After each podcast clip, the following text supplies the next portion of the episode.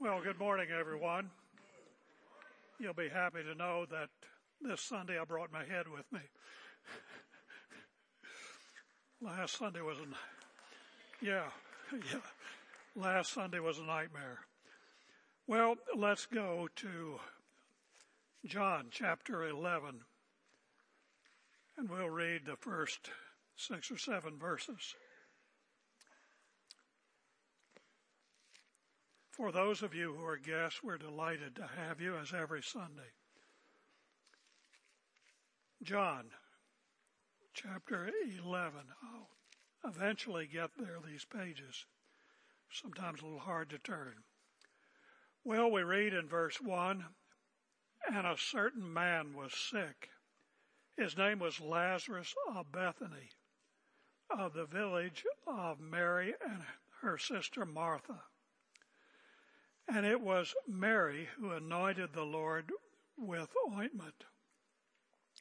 She was the one who wiped his feet with her hair, whose brother Lazarus was sick.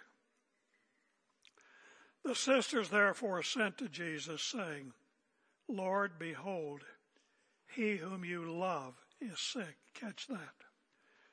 When Jesus heard it, he said in the hearing of his disciples, this sickness is not unto death, but it's for the glory of God, that the Son of God may be glorified by it.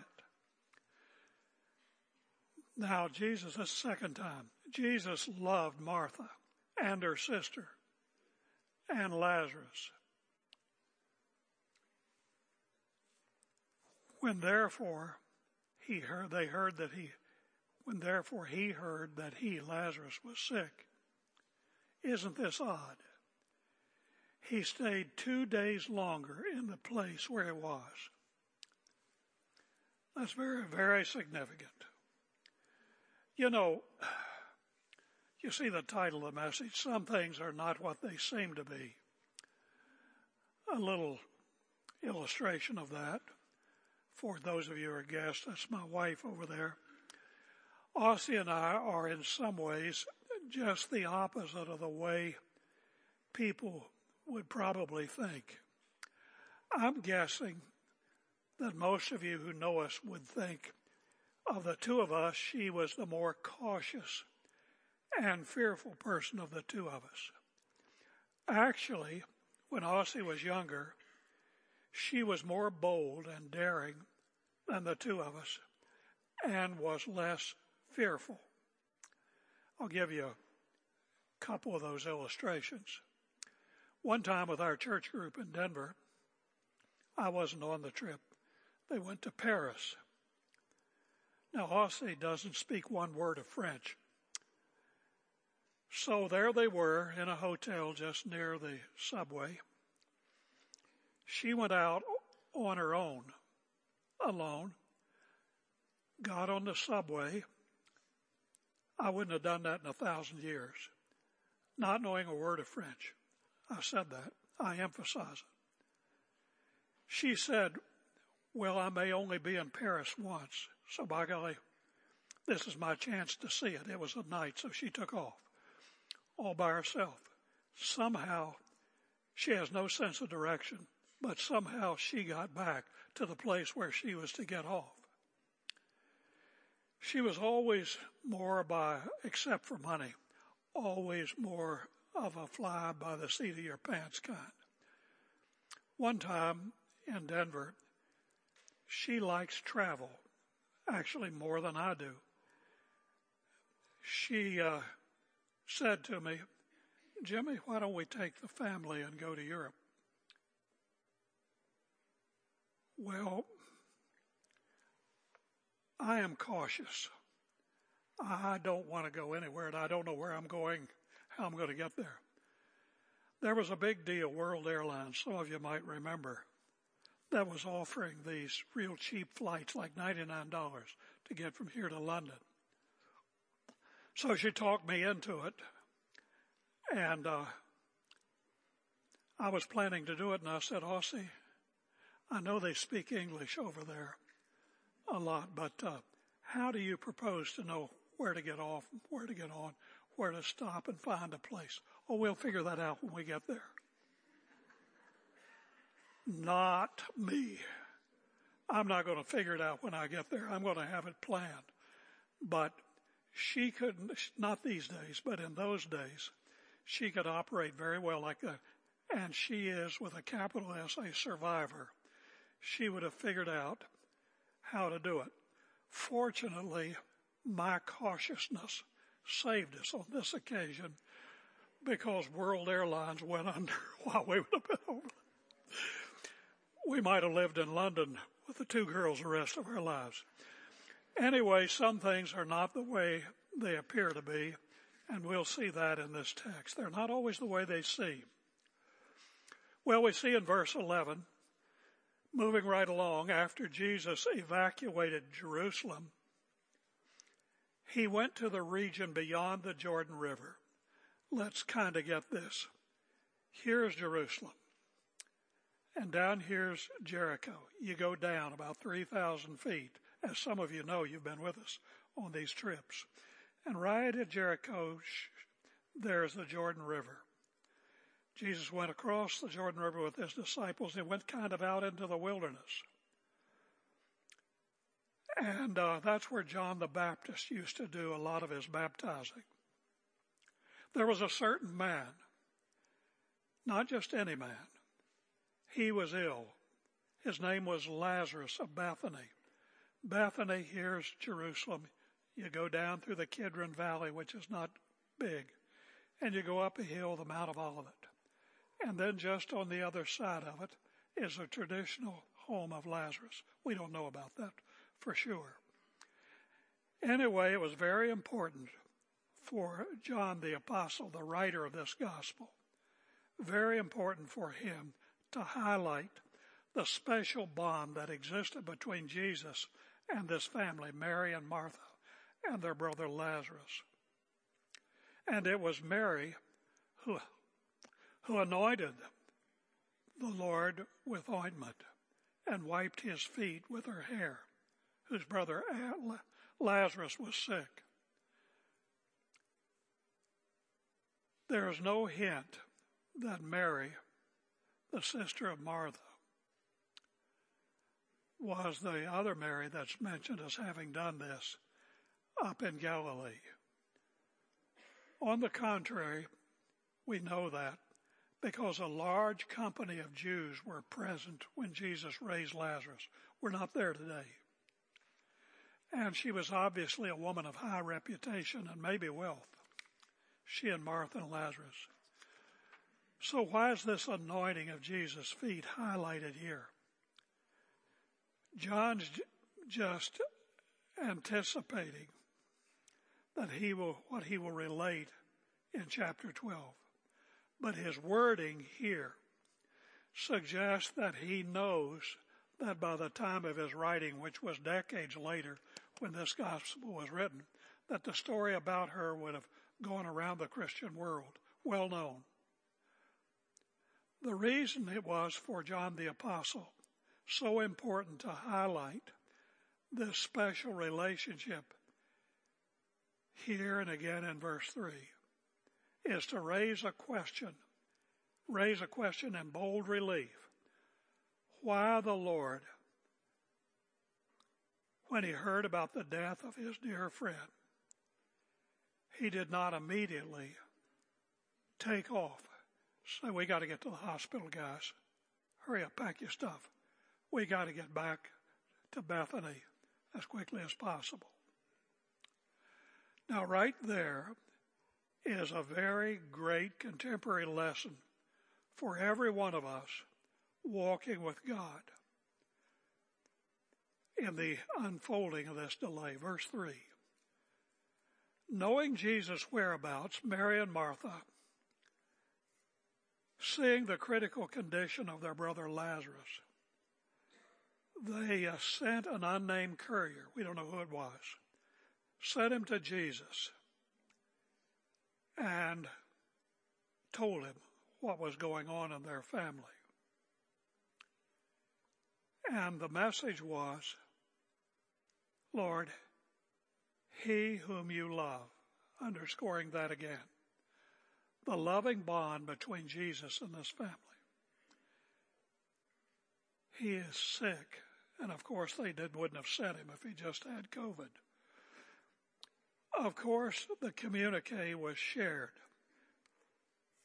with his band of disciples. That's evident from verse 4. Jesus said to them, they were curious why he didn't get on his horse and get out of there. This has a lot to say to us. Bear with me. Jesus said something a little bit mysterious to them. Hey guys, you may wonder why I'm not getting out of here real fast. This sickness, verse 4, is not unto death. In this instance, his sickness is for the glory of God. This sickness, in other words, is so the Son of God may be glorified through it. The expression, not unto death, means that Lazarus' illness, desperate illness, deadly illness, in this instance, was not his appointed time to take permanent leave, permanent leave of life.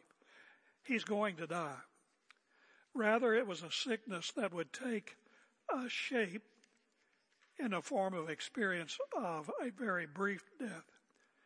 It would serve as a platform to magnify the power and the love of God. Here is where I get that title. Things are not as they appear to be. Here's a good reminder that when we pray, as do Mary and Martha, for deliverance from death in the case of Lazarus, when something terrible strikes us or a loved one, it's a reminder that some harsh experiences are platforms from which the Lord wants to display His glory. I've told you, and we're still thanking God today. It may not seem like that big a deal. It's like Ossie and I back February 27th. We experienced in the middle of the night the theft of our late Toyota Camry from our garage. You go out there, you're going to go to work. Oops, I don't have a car. Soon became evident somebody invaded our premises and they took our car. We have one car. Oh, this is going to mess up everything. Now what I do? Okay, I call the police and all this. So you know what you go through. Well, we finally managed to get to work. We didn't know where our car was. Some of you have heard this story.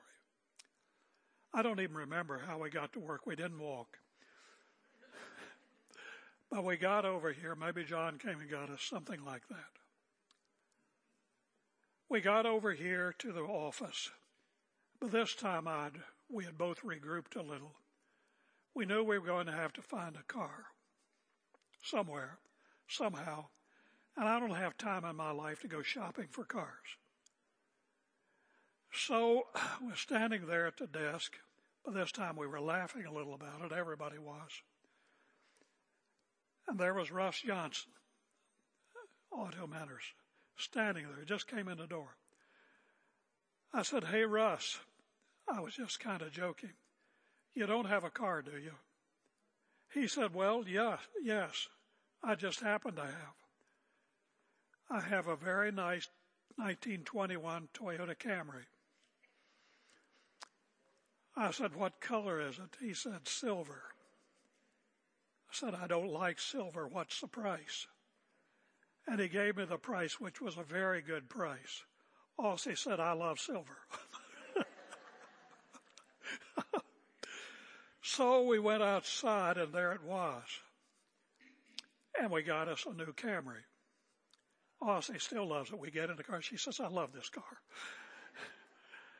Things are not always what they seem to be. That seemed for just a little bit to be a disaster. But it was a platform. It was not a death situation, but it was a platform like often happens to you and to me for the Lord God to display his glory. And it displayed his glory in another monument. Next thing we know, we're in that car and we're driving around and driving away. Thank you, Russ. Are you here? Somewhere. You should tell that guy he should get in church. I'm using, I'm taking his name, but not in vain.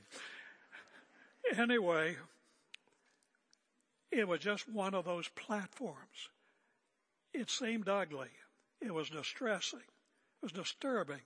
Your home invaded like that. How in the devil did somebody have the boldness? Turned out to be a couple of people on fentanyl, man and a woman. Well, it turned out for good. It turned out for good. And God was glorified in it. A car is not the biggest thing on earth. They're big, but they're not the biggest deal. But when you need one, it's a big deal. And the Lord had a cure for our situation right there. So that's the way God often works. Unless the coming of our Lord Jesus Christ intervenes. It's appointed for everyone in this room to die in the conventional sense of the term.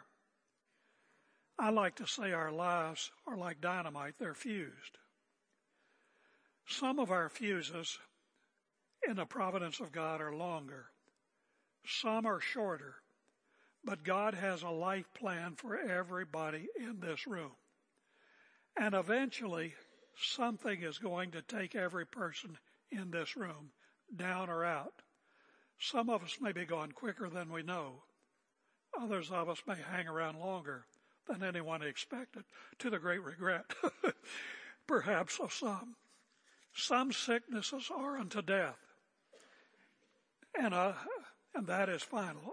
Others like this one may be those platforms to, to teach us, oh, it's a good lesson, that God is not limited by what we're limited by. So in the providence of God, they happen.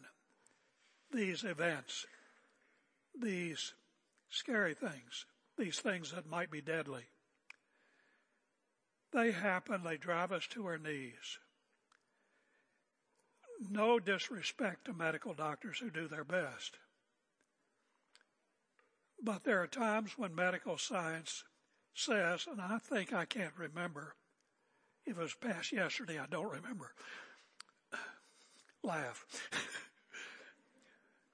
but listen, there are times when some of you in this church have been written off. They said, We've done all that we can do. That's when the Lord likes to step in at times and say, Not so fast. Don't bury them yet. This is what happens with Lazarus, as we will see later, not today. The Lord steps in and he embarrasses all the wisdom and the medical technology of man, and he delivers us or a loved one from death's sure grip. Remind me, Russ, of whom I lately spoke, Russia. Shortly after that event, you remember he was playing pickleball. I guess it's a stressful game, but it's the dumbest na- name I ever heard for a serious game. Sounds so sissy. I wrote that on Facebook, and you you wouldn't believe the flashback that I had. You ought to try all that oh, barking. It's a sissy sounding game. Anyway, Russ was playing pickleball. And then he went down. And how many times did he code? Was it three? Come on, somebody help me over there. You're in his family. They don't know Russ. but anyway, he coded two or three times, which means he was, you spell it, D E A D. And we got the word and of course, was it a Sunday morning? Somebody say something. Was it a Friday? Anyway, we got up to, like I say, if it was past yesterday, I don't remember. Anyway, we shot up there to the hospital uh, to to see him. Maybe it was Sunday. I knew everybody would be up there going around swarming like bees all around him. He was And, uh, but we didn't have any real hope. And uh, finally, one Sunday afternoon after church, we went up there. He was in pretty good shape. And then just about a week later, it seems to me, not very long after that, he was home and standing in the church office. Many of you know that, maybe others of you didn't. He didn't come into the church office like this. No, he walked in boldly and briskly, you know, like I go. Laugh. Anyway, it was amazing because what God said was, not so fast. He's not out of here yet. This was a platform to show Russ and Mary, the family, and a church family, that who's in charge? God is in charge. You're not dead. You're not going to die until the Lord God says you are. And then you will die, and all the prayers in the world won't bring you back. Or some other great emergency like that. It may not have to do with death. In those situations, I tell you, I want to caution you about something. This is a bit of a sidebar, but it's an important one. In those situations, keep this distinction in mind. There is a sickness unto death. And there are sicknesses for the glory of God and other kinds of emergencies too. In the case of a sickness unto death, prayer is not going to avail. It's not a matter, hear this, very important. I've got an illustration here in a minute. It's not a matter of weak faith when God does not grant your petition for your loved one for deliverance. It is a matter of death, certain death in this fallen world. That's part of the fabric of the Genesis curse. It goes with the territory of living in this world. And it's going to happen to every one of us sooner rather than later, despite all the powers. You can bring this whole church together and 10 other churches. But in those cases, there is no guarantee. It was a sickness unto death. In that case, when prayer does not avail, are you listening? It does not mean that our petitions have failed. It just means that our supplications, unintentionally, we didn't know, they run counter to God's intentions. He knows the day that we're born and the day that we die. In all such cases, remember, I've said this I don't know how many times in my ministry, his no's, even if we don't understand it, are better than our yeses. Don't anybody here, as I continue this little bit of a sidebar, don't wind up telling people, as some do, that they can, through prayer, call on God to overturn the curse of this temporal world and overthrow the present constitution of the universe. Yet here is what we can and should do. Since without the benefit of direct revelation, and you and I don't have that, or we may have this, some strong, strong impression from the Holy Spirit. That can happen. Our spiritual sensitivity may not be as calibrated to the Holy Spirit as we think. We don't know which it is. Let us pray boldly for the sick and the dying, but also pray humbly and submissively. I say humbly because it is rare, rare that we can be sure, we can be certain what the Lord is going to do. So pray as Jesus did in the Garden of Gethsemane. Let this cup pass from me. He prayed and great beads of sweat, almost like blood, they broke from his brow. But he still said, Not my will, but your will be done.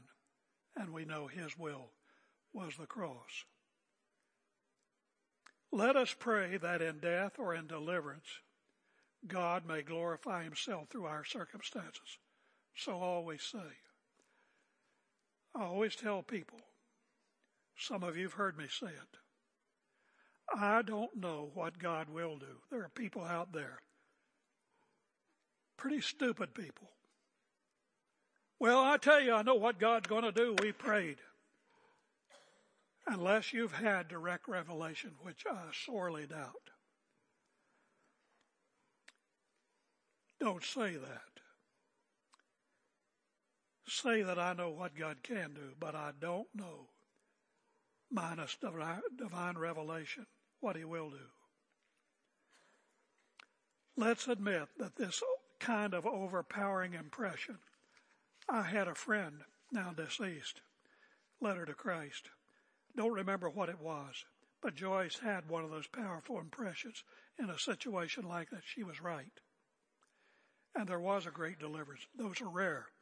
They're not every day. A lot of people claim that stuff falsely. And they're an embarrassment to the Lord's name when they do that falsely.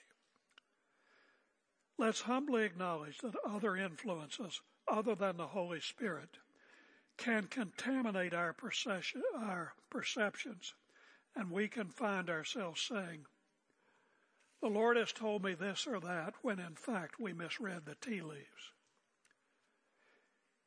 if I may put it so, we embarrass God and in effect make a liar of him.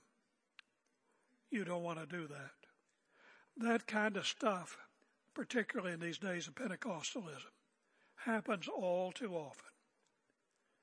Especially when people are trying to justify actions or behaviors that wisdom might have given them pause and good reason to question. So sometimes they'll fall back piously on the excuse, well, the Lord told us this or that, when what it was was their own desires and imagination that caused them to make God the author of some move or action that He did not order. So let's be very, very careful here. Let no one burden broken people with an extra crushing burden of guilt claiming that death or that sickness that your loved one has is the result of your lack of faith. That's terrible. That is so cruel. There was a cancer stricken wife of a music professor at Western Seminary where I taught all through the 80s and into the and 90, 91 overlapping with the church one year. This lady was dying. The doctors all said, she's out of here. They didn't put it like that. She was chastised by her Pentecostal family and friends, she and her husband, for their lack of faith. That was a vicious and biblically ignorant lie. And those who propound that kind of thing deserve the discipline they will likely one day receive for such abuse and discouragement of their sheep. But in this case, Jesus knew this sickness is for the glory of God. By this, he meant, as he said,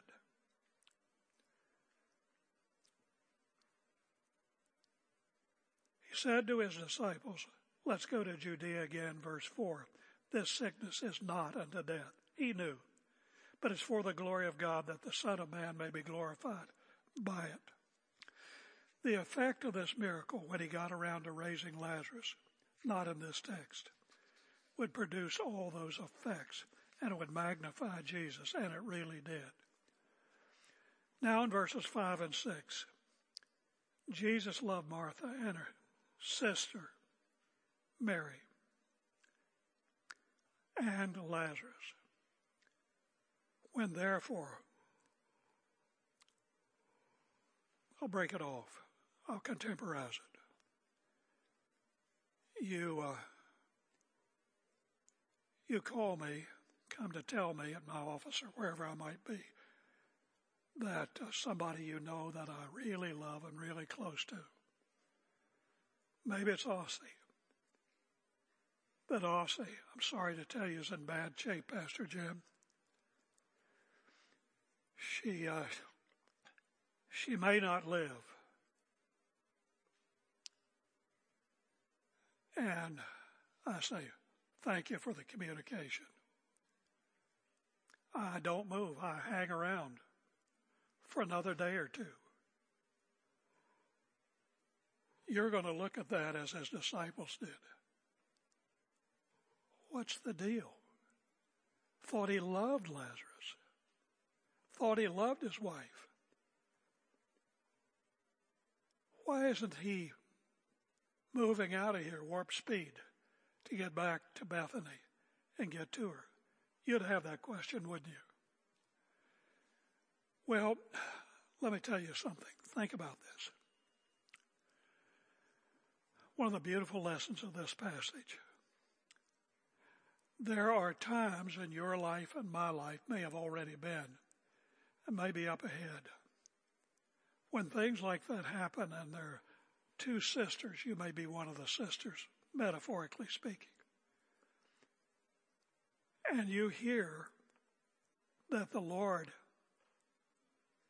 is not coming to you. It's not happening. He's not showing up. Lord, I need this now. I need your help now.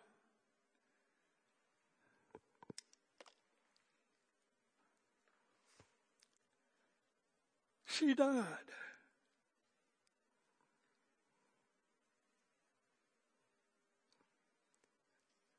It does not look like love, does it? It happens to you, it happens to me. If it hasn't, it will at some point. Not necessarily a death situation, but maybe. You're praying your heart out, you're crying your eyes out, you see it going down. And the Lord in heaven, He is lingering. He's not moving to relieve the situation, to arrest it. Right at that point, the temptation is to begin to question the love of God. I'm sure many of you have already been there. But you've learned the latter end of this thing. Jesus waited, the text says, because he loved Lazarus. Now, wait a minute. His delay was because he loved them.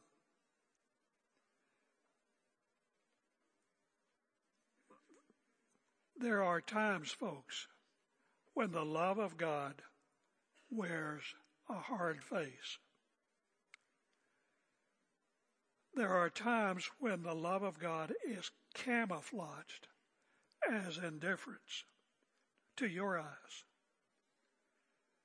There are times when stuff happens to you, your loved ones, where it has all the appearance of abandonment in the time of trouble. That is because sometimes God must give you and I pain.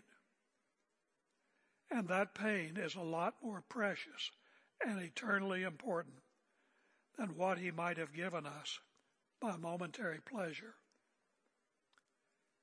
It happens, it happens a lot.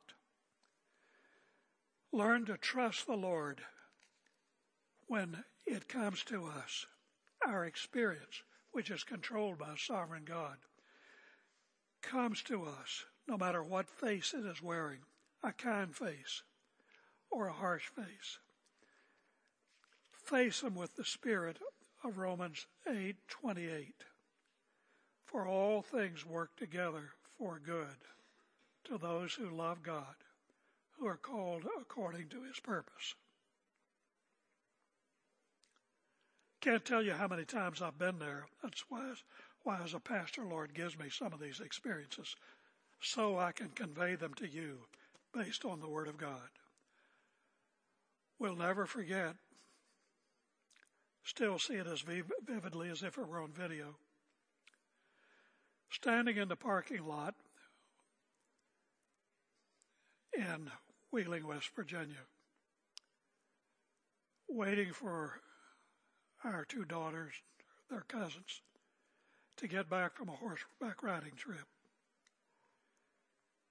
And I heard a lot of yelling and so forth. I couldn't tell what it was. It was, down the path, the rocks and stumps and everything else. And suddenly those horses broke out of there. And they were dragging something that looked like a sack. That was my daughter Julie. The first thing that hits your mind is, oh God, that's Julie. Talk about a harsh face and I try to run to get in front of that horse which saw the barn and it sped up. Wanted to get its food.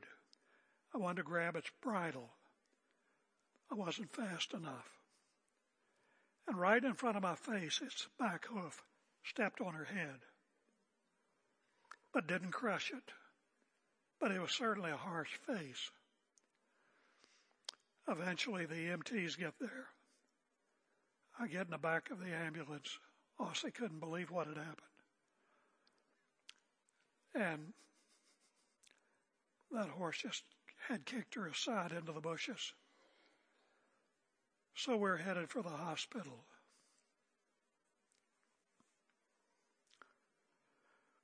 All night vigil.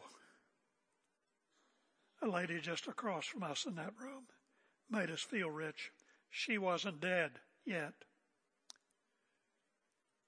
Then they came in and told her that her 18 year old son was dead from a motorcycle accident. Boy, we felt rich. But it was a sure hard face, hard face that made us look rich. I cannot tell you the wealth that has come from that experience, both as a pastor and to people. What a harsh face. I wish I could go on and tell you, but I can't. Some stuff like that has happened to some of you. I've said that nine times already. And I'm just telling you, God is not done with you and me yet. Everything that he does is for our benefit. All things, underline all. All things work together, just like a chemist, just like a cook. They don't all feel good. They don't all taste good. They don't all look good. Sometimes they just look nasty like a pile of you know what. But God, the master chemist, the master chef, takes them and stirs them under heat and causes them to work out, as in the case of Lazarus, causes them to work out. Eventually, in one form or another, or in many ways, to work out for good. Your eternal good. I have an illustration Ask your imagination. Be real quick about it. I like to make chocolate peanut butter fudge. So I will put in two cups of granulated sugar. I love it. Two cups of granulated sugar, maybe four or five. two cups. And then I'll go get some cocoa and I'll put in about five tablespoons. Stir it all up. Get it really stirred well. Then I will put in three quarters a cup of canned milk under low heat. Just keep stirring it. Well, I've got to hurry with this. It's going to get away with me. And some other things. And then sometimes I'll have some kids come to the front and ask them, Would you like this, the sugar? No. Well, here's some canned milk. Would you like this? No. And then I'll ask, well, would you like this cocoa? No. Well, gee, you don't like anything. And then I get to the, I get it to the softball stage, and then I have this peanut butter, a lot of it. I put it, would you like this? Oh yeah. I like that. And then I'll have some vanilla. This, I'm kind of rambling through here. I give them some vanilla. No, they don't want any of that. They hardly like anything in it except the peanut butter. I put butter in it. They don't want that either. Almost everything that goes in that stupid recipe, nobody likes alone. But as somebody who knows what they're doing, and I do in that case, as I do it, then I ask them if they want the end result. They say, yeah. oh, I put nuts in it too. And the little nuts like the nuts. That's the way it is with God, the master chef in our experience. Some of it doesn't taste good. A lot of it doesn't. But in God's time and God's way, under heat, under certain measure, God knows how to measure it. It's all good. It would all be good with Lazarus, as we shall see. But things are not always as they appear to be. So remember that in God's hands, a lot of things are not as they appear to be. So thank the Lord. It's hard sometimes. Thank the Lord for all of your experience. He's the master chef. It's for His glory. We sometimes think everything's about us. It's for His glory. It is for our good. And thank Him for His blessings. Let's pray. Our Heavenly Father, we thank you so very much for your manifold goodness, for taking our experience and using it as a platform to glorify the Son of God as you were glorifying Jesus, as we will see in the passages ahead. Help us, our Father, to be wise and not to make claims that you do not support and embarrass your great name. In his name we pray. Amen.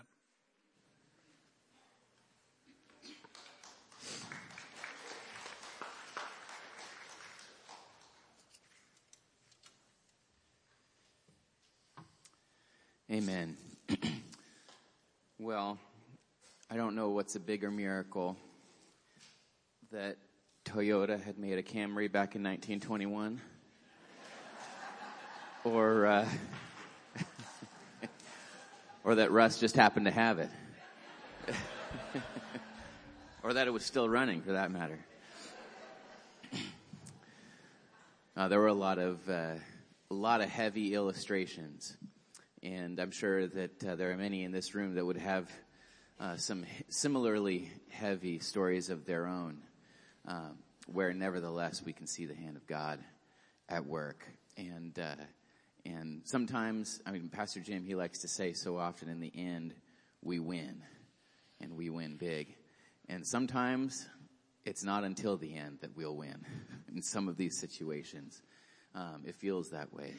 Uh, so, but we're gonna we're gonna just express our trust um, in the Lord with this last song before we go. And uh, as we do, the ushers are going to pass around the offering plate this morning. If you are visiting today, don't feel obligated to give, um, but let's just stand together and let's just uh, praise the Lord and uh, and confess our trust in Him and uh, His providence, in His timing, in His way Uh, as we sing this song together.